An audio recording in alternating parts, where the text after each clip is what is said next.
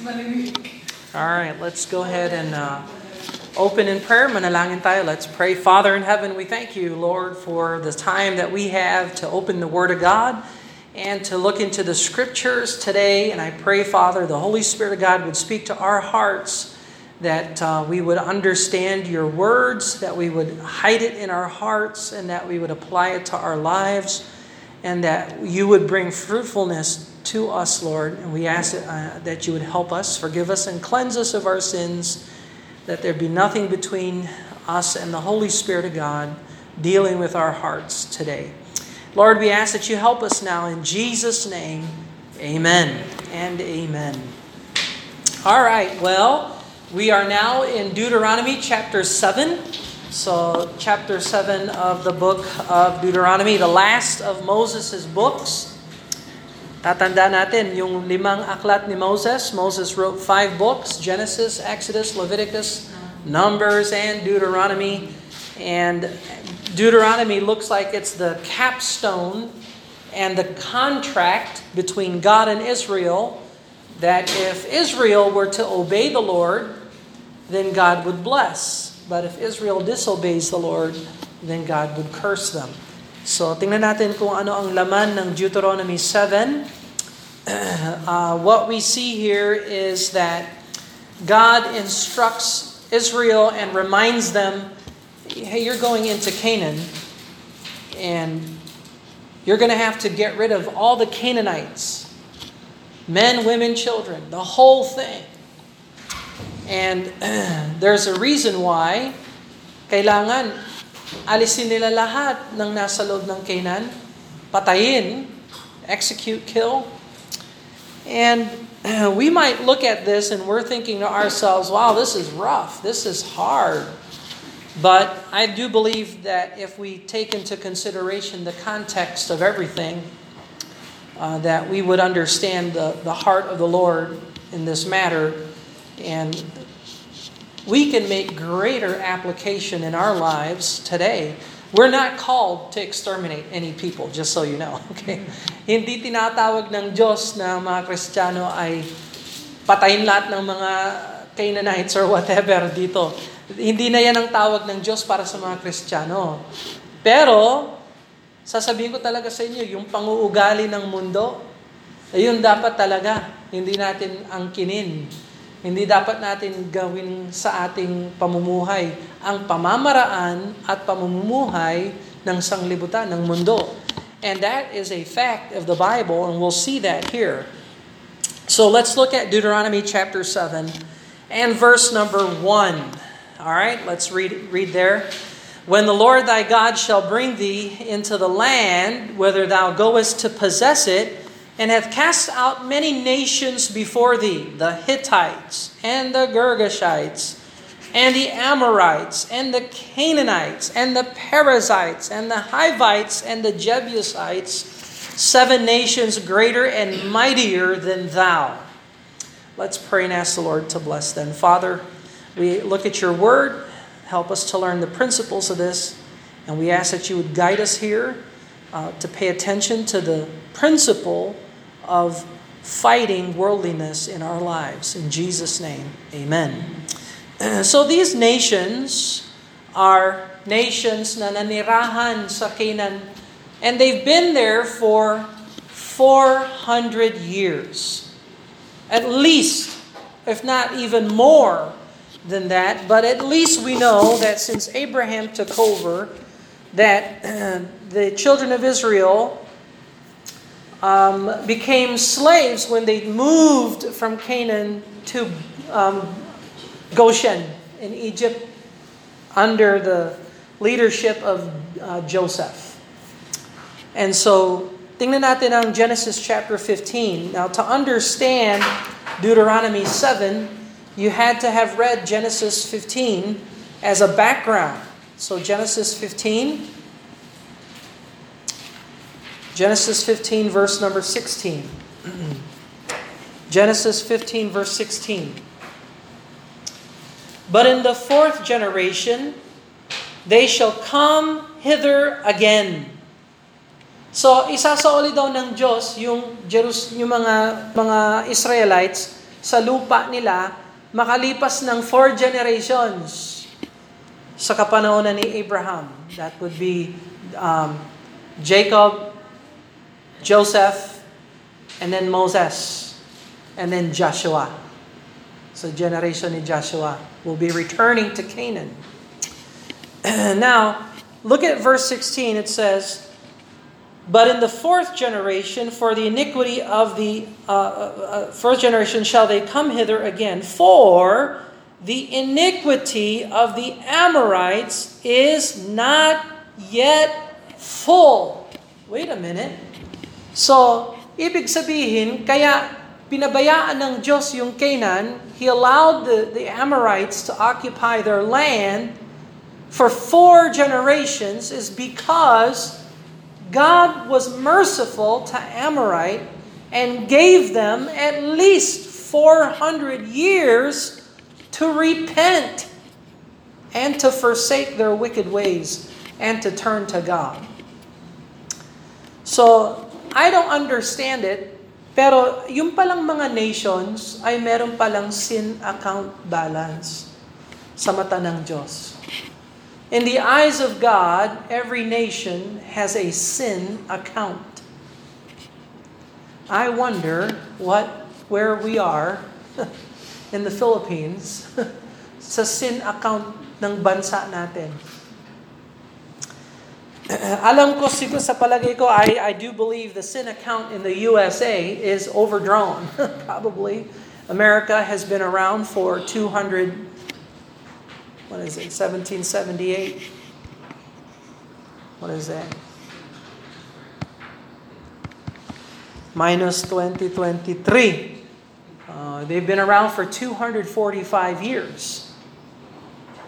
Pero tingnan mo kung gaano kasama na the sin in the USA is prevalent, pervasive. What about the Philippines? Kailan naging independent ang Philippines? Anong taon? 1948 ba yon? Kayo ha? Hindi nyo. After the war. Yeah, after so...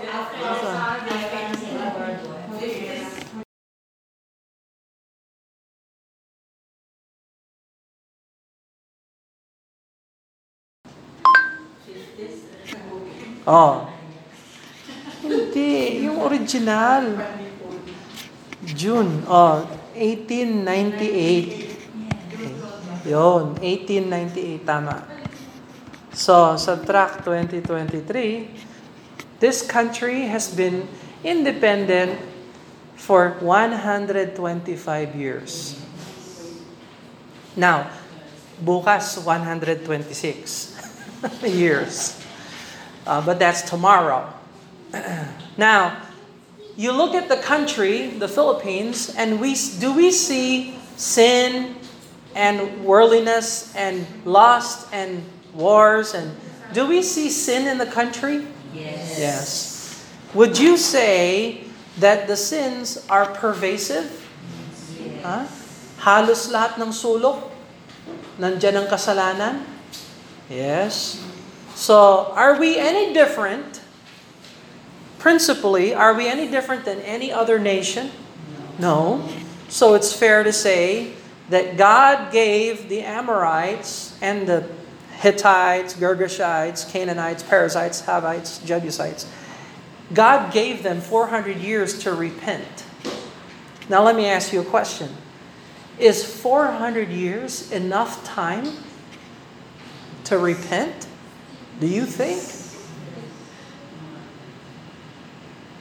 Sobra-sobra and more the mercy of God. Ganyan ganyan kahabag ang at kahaba ang habag ng Diyos sa sanglibutan that he would give them 400 years to repent. But did they repent? No. So look at verse number 2, uh, Deuteronomy chapter 7, verse 2. And when the Lord thy God shall deliver them before thee, thou shalt smite them and utterly destroy them. Thou shalt make no covenant with them, nor show mercy unto them. Tapos na. It is judgment time. I've given them four generations, at least 400 years to repent. They did not repent. Their sin is full.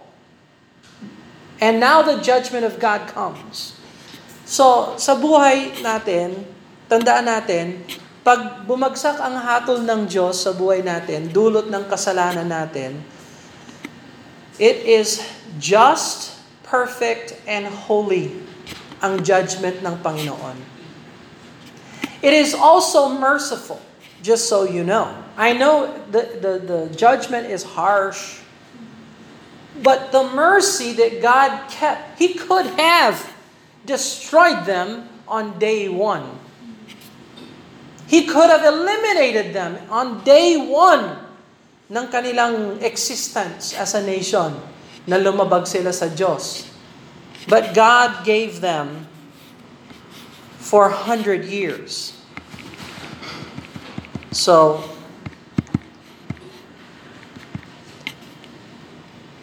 that's 400 years. Uh, it's an overwhelming challenge from the Lord. Kaya, when it was time for Israel to enter into Canaan, they were to eliminate everyone.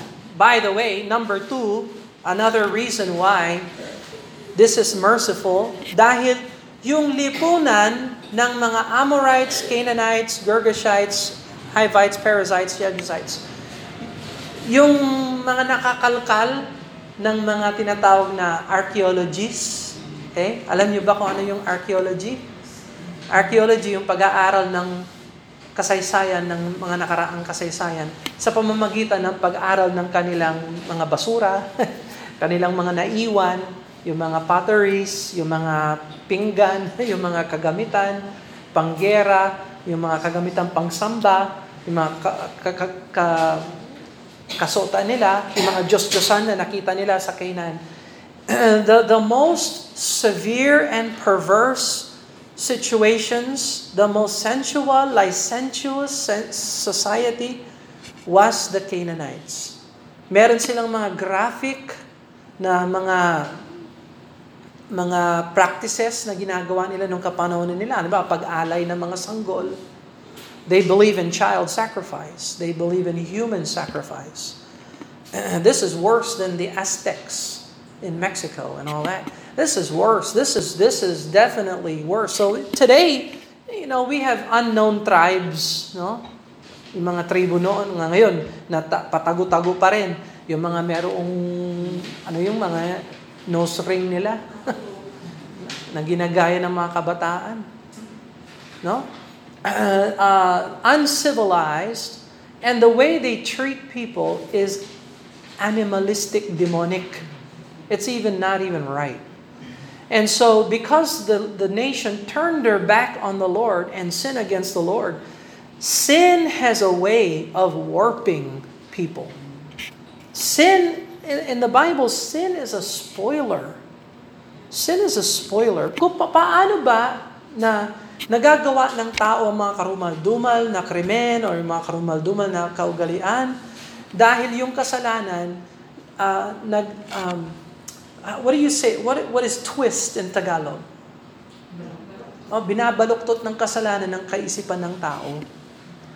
Kaya hindi hindi maganda talaga na ma, makontento tayo na mabuhay sa kasalanan or whatever. Kasi hindi na magiging matino ang isip. No? Uh, kung magpatuloy tayo sa kasalanan, patuloy yung lipunan natin na magiging uh, baluktot. And so, Canaan, according to archaeology, has the the worst uh, of civilization's uh, practices. So naawa ang Diyos sa mga sanggol at inuwi na lang ng Diyos yung mga sanggol. Pati na rin yung mga gumagawa ng karumal-dumal na gawain, pinatay ng Diyos. So God wanted Israel to eliminate Canaan.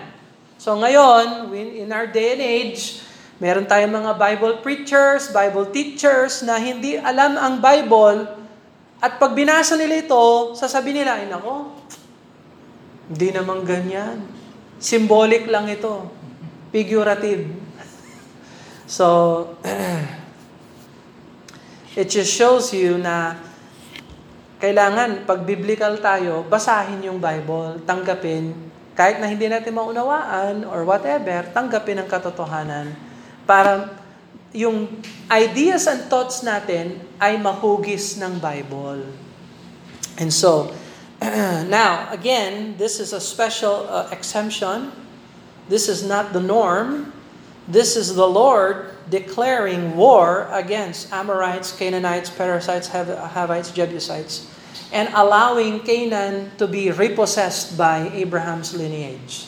So this is something that has uh, God had a time uh, time for this, special time for it. And in our day and age, as Christians, we are never commanded to use violence. We're not commanded to use violence. in personal uh, vengeance, vengeance belongs to the Lord. Now, in defense, self-defense, pwede.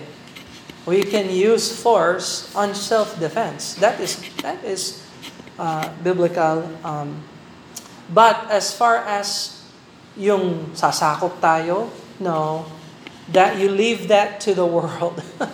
you leave that to the world system, not to Christianity. Uh, Christianity is uh, for liberty, freedom, hope, and joy, and peace, not violence. Okay. Uh, anyway, so uh, this is a holy war that God has waged against the Canaanite civilization. Now, show them no mercy. So wala, wala nang appeal. Alam mo, pag bumagsak ang hatol ng Diyos sa buhay natin, wala nang appeal. Lord, patawad, Lord. Huli na ang lahat. Okay? Uh, pwede tayong humingi ng tulong, pwede tayong humingi ng tawad, pero yung consequence ng kasalanan natin, kailangan i i, uh, uh, what, what does the word bear in Tagalog mean? Bear. Buhatin, kayanin, buhatin. Kailangan tanggapin natin ang palo ng Diyos. Tanggapin natin ang hatol. Whatever the hatol ng Diyos is, whatever God's judgment is, our responsibility, especially if it's against our sin, is to confess our sin and receive the Lord's chastisement, understanding that He is love, that He designed His judgment for our good, and that if we receive His judgment, we will be made more like Christ. Okay? So, the best thing to do talaga is avoid the judgment of God by confessing sin.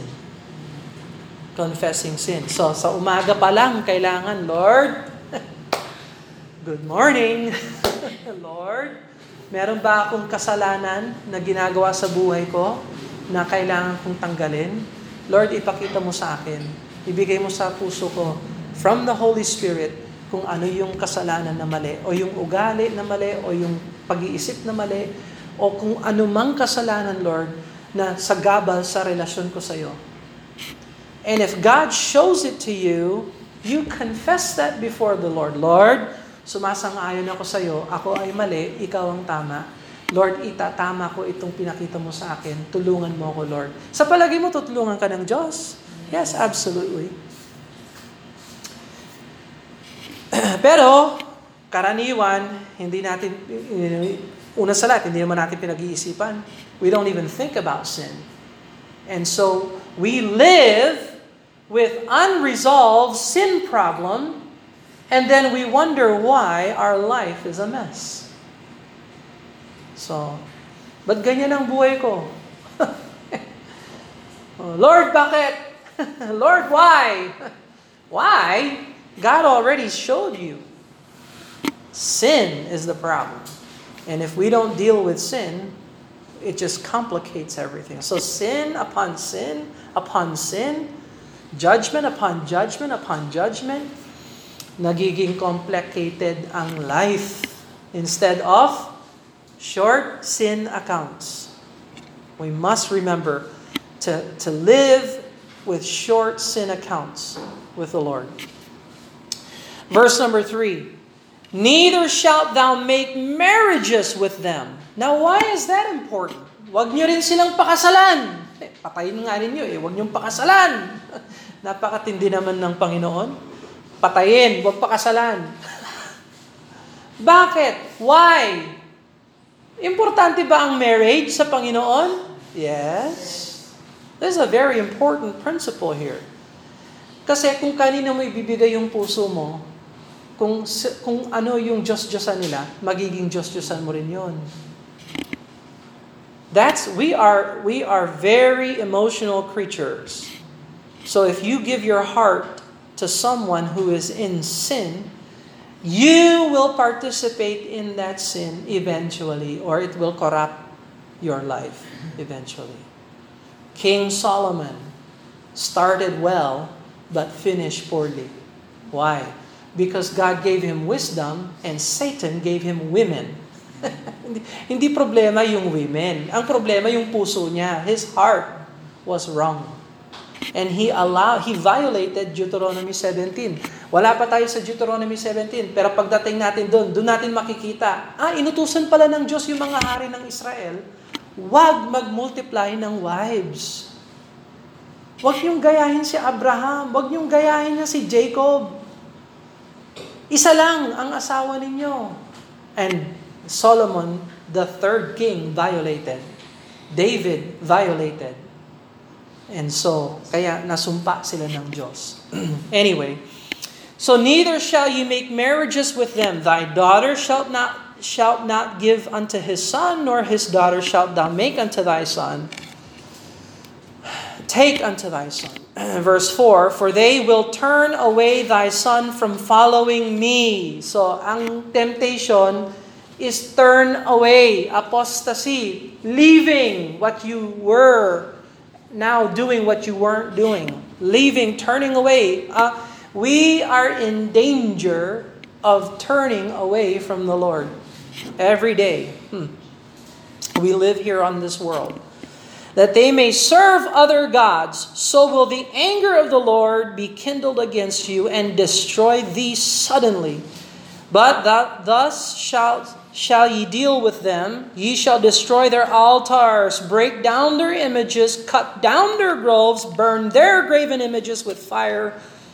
So, Total eradication ang tinatawag ng Diyos. No? Total eradication.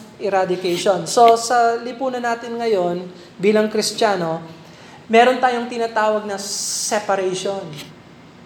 Ano yung separation, Brother Bill? Separation! Ibig sabihin, hindi ako makikihalubilo sa inyo.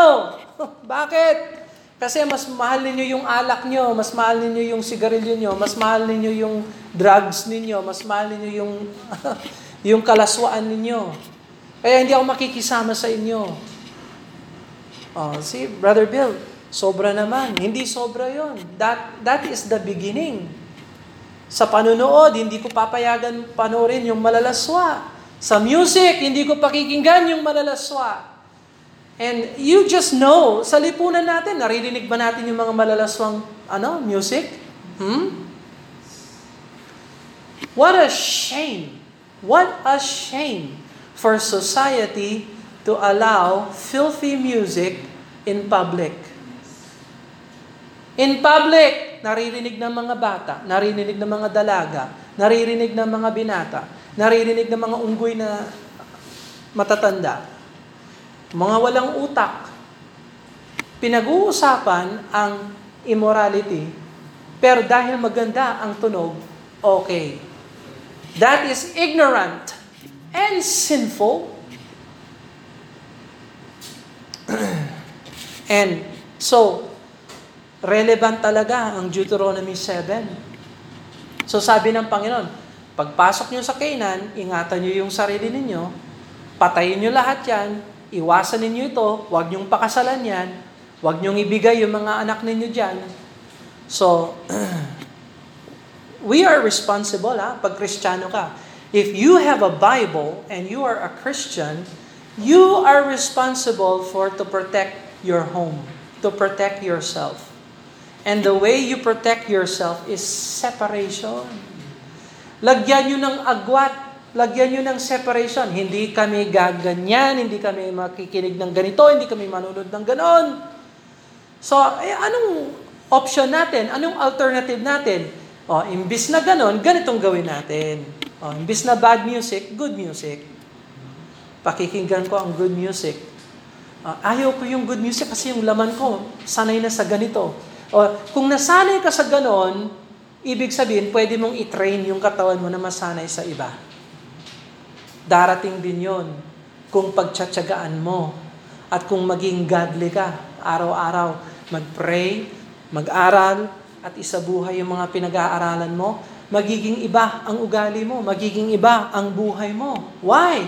Because you become, you, you're training, exercising yourself in godliness. Avoiding a sin, that's separation. and God is a separatist. So makikita natin ito, verse 6. For thou art unholy people unto the Lord thy God. So that's, that's the point. God wants separation. Yung pag nakita niyo yung word holy, the word holy, it doesn't just mean clean. It means set apart, separation. Um, itong building natin, ito ba pwedeng gamitin ito ng LTO? Halimbawa lang, di ba, lumapit sila sa atin. Kailangan namin ng 55 square meter room na gamitin pang lisensya for Monday, Tuesday. Pwede ba nilang gamitin ito? Kung walang paumanin, hindi pwede. Bakit? Nilaan natin ito for church worship. This is separated for the purpose of gathering together and worshiping the Lord. You see? holy ito. And ganun talaga, kapag sineparate mo yung buhay mo, ikaw ay magiging holy sa Panginoon. You're using your life for the purpose of God. Not for the purpose of the world, not for the purpose of the flesh, not for the purpose of the devil, but for the Lord. And so, they are a holy people. So, yan ang plan ng Diyos ha. Kinakausap ng Diyos ang Israel. I'm talking to you and I'm telling you, you are a holy people. Linabas ko kayo sa Egypt, dadalhin ko kayo sa Canaan, pero huwag ninyong dalhin yung ugali ninyo na natutunan sa Egypt. Huwag ninyong pulutin yung ugali ng Canaan kasi kayo ay separated sa akin. Holiness is, is godliness. And God is a separatist God. He is Thrice holy. Holy, holy, holy, sabi ni Isaiah chapter 6. Tatlong beses pa siyang separated. Kaya sa atin, nakakatawa sa atin mga Kristiyano. Ba't kayo, Brother Bill, ba't yung church ninyo iba? Ah, pwede ba yung pwede ba yung ganitong ugali sa church niyo? Hindi pwede. Sorry. Why? We want to be separated unto God. That's why. Do you think you're better? No. I don't think we're better because we're separated. I just think we want to please the Lord. That's why we want to maintain standards of separation. Yung dress, halimbawa, yung pananamit natin, that is just a standard of separation. Ang tunay na separation, yung heart. Kasi kahit nakapalda ka, kaya yung heart mo worldly, you are worldly. Even though you have a standard of separation. Now, on the other hand, if you have a good heart, garantisado darating din yung dress standards. Why? Kasi yung heart mo gustong mag-please sa Panginoon, eh ang gusto ng Diyos, yung babae magmukhang babae, yung lalaki magmukhang lalaki. That is what God wants. Therefore, to please the Lord, I will not wear that which pertains to a man. Eh yung lipunan natin ngayon, hindi na nila alam kung ano ang lalaki, babae. Saan nagsimula yan? Garantisado hindi sa Bible. May ahas na nagsimula niyan. Hmm. And so, I want you to see this is applicable for us today. We are not to look at our culture and ask the culture to tell us how to sing, how to dress, how to worship, how to serve the Lord. God gave us a book. So we look to the book. Wala pa tayo sa Deuteronomy 25. I'm not there yet. When we get to Deuteronomy 25, where God says, Men look like men, women look like women, do not cross-dress. Wala pa akong application. Ha? Interpretation pa lang yan. Bali na kaagad ang salita ng Diyos sa lipunan natin. Our society has violated that. but I'm not saying that if you wear the standard of separation that you are godly. No. Godliness is in the heart. Yung iba, wala lang talaga silang kakayahan makakuha ng magandang kasutan. Pero nandito sila, they will try their best. They are here. So anong judgment natin? Wala. We have no right to judge. Why? Because they are trying to serve the Lord. Yun ang maganda. Darating din yung standards. Pero unahin muna yung godliness sa heart. That's the important thing. so let's see here, verse number 7. The Lord did not set his love upon you, nor choose you because you were more in number than any people. So binabalik sila ng Diyos. God is returning them.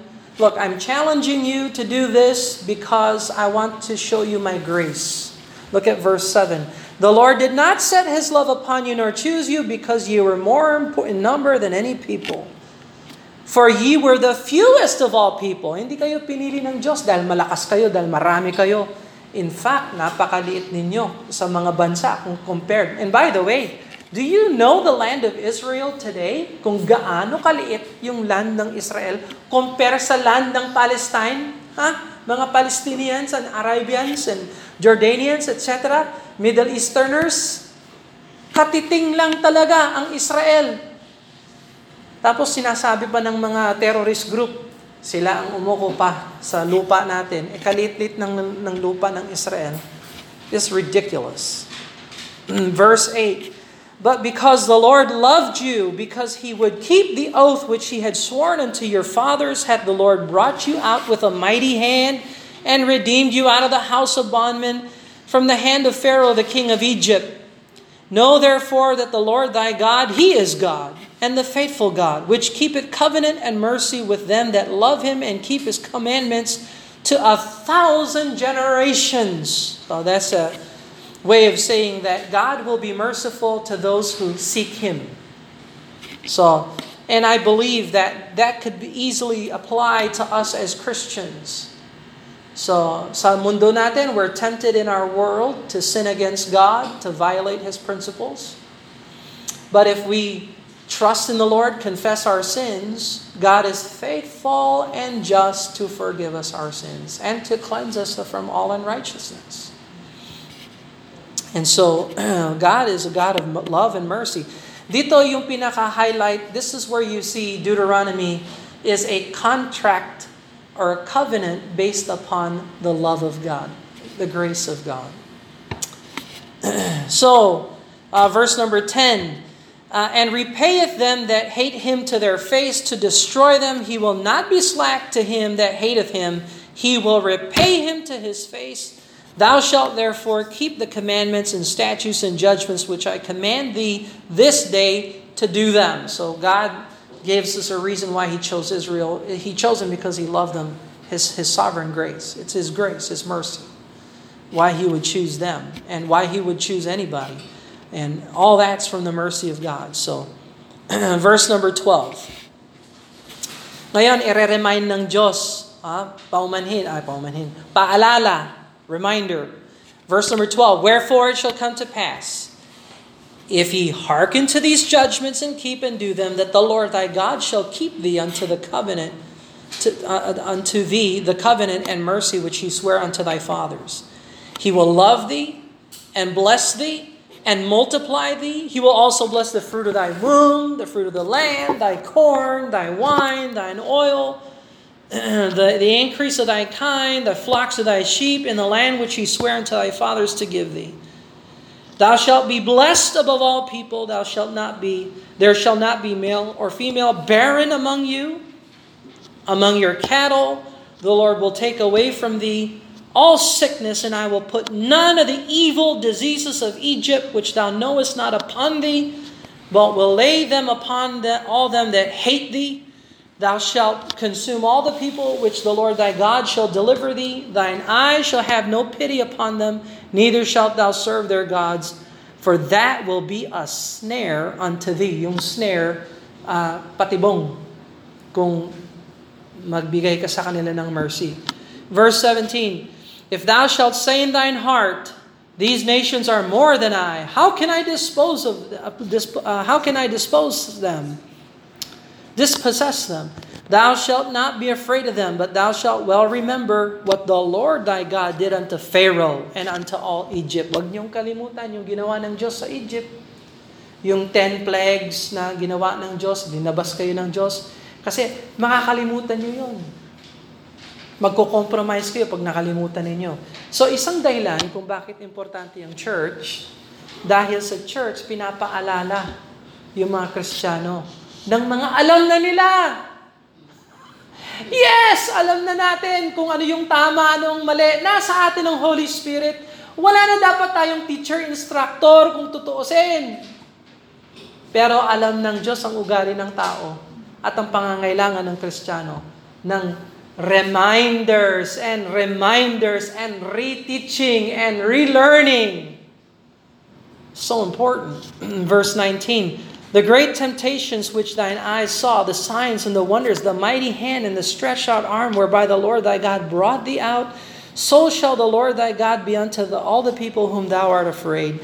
So bakit napakahalaga na maalala ng second generation yung nangyari sa first generation? dahil magsisilbi yon as an encouragement sa kanila sa mga pagsubok na parating. And that is exactly how we are.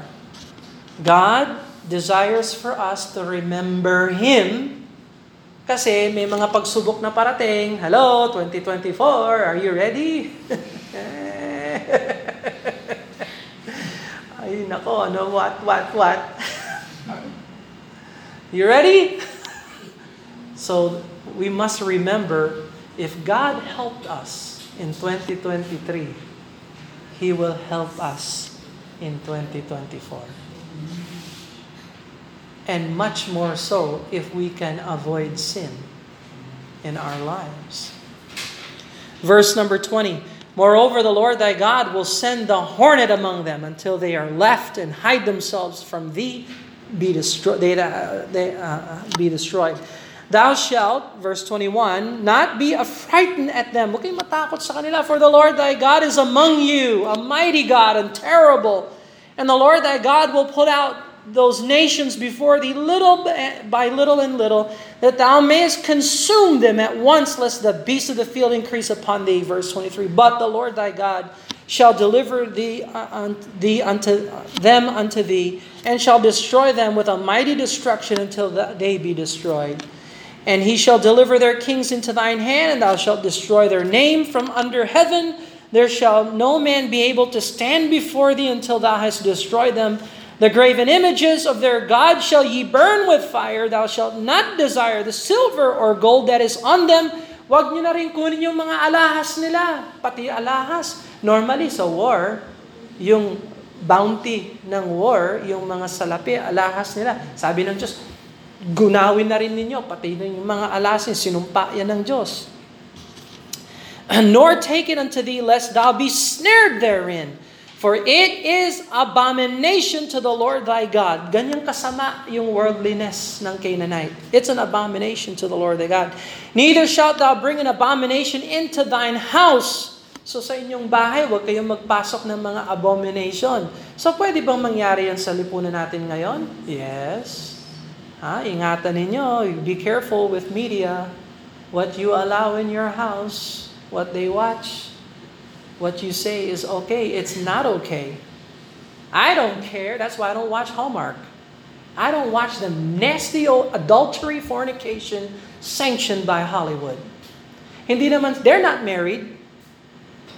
And that you're sitting there, hmm, this is so cute. Explain that. Yeah, hindi, I'm, that's one of the reasons why I don't like theater. And I don't like movies. It's fake. It's not reality. And they have no right to parade in front of you their fornication and their adultery. Beside the fact that half of them are homosexuals. And the other half are atheists. In a Christian film depicting Jesus with a long hair. Tapos manunod ka, The Passion of Christ. Remember when The Passion came out? Everybody's like, oh, that's a great movie. That's because you're worldly. You think it's great because you're worldly. Oh, he's a Jesus superstar. Remember that? That was way back when. Jesus Superstar. That was a great film. If you think Jesus Christ Superstar is great, you're worldly. That's worldliness. Rock music, papasok sa Jesus Christ. You think Jesus is a rocker? The message of rock music is rebellion. Yan ang, ang mensahe ng rock, rebellion. Kaya walang rock sa church natin. We don't rock it out at the church. It's worldly. Oh, ngayon, we have Christians who think everything is okay. It's entertainment. That's a Trojan horse. That is a Canaanite. You're entering into your house. Lest thou be a cursed thing like it. Thou shalt be utterly detested. Thou shalt, uh, and thou shalt utterly abhor it, for it is a cursed thing. So, what cursed things do people allow in their house? Wine, alcohol, drugs. Cursed thing. Pinapayagan sa bahay, cursed thing. Boy, we can keep on going, couldn't we? Hmm. Cursed thing. Kaya, you examine your life. And if you are in sin, examine the cursed things in your house. What are, what are some of the cursed things here? This is a cursed thing. This is a cursed thing. Hmm. And if you get rid of it, maybe the Lord will have mercy. If you confess it before Him, He will. So, Romans chapter 12, go to Romans chapter 12. If, if, if we go to the New Testament, here's the separation verses, uh, Romans chapter 12. Romans chapter 12, verse 1 and 2. Romans chapter 12, verse 1 and 2. I beseech you, therefore, brethren, by the mercies of God, that you present your bodies a living sacrifice, holy, that's separation, acceptable unto God, which is your reasonable service, and be not conformed to this world. So yung world natin, gusto niya tayong i-form. The world system has a way of twisting us into their mold.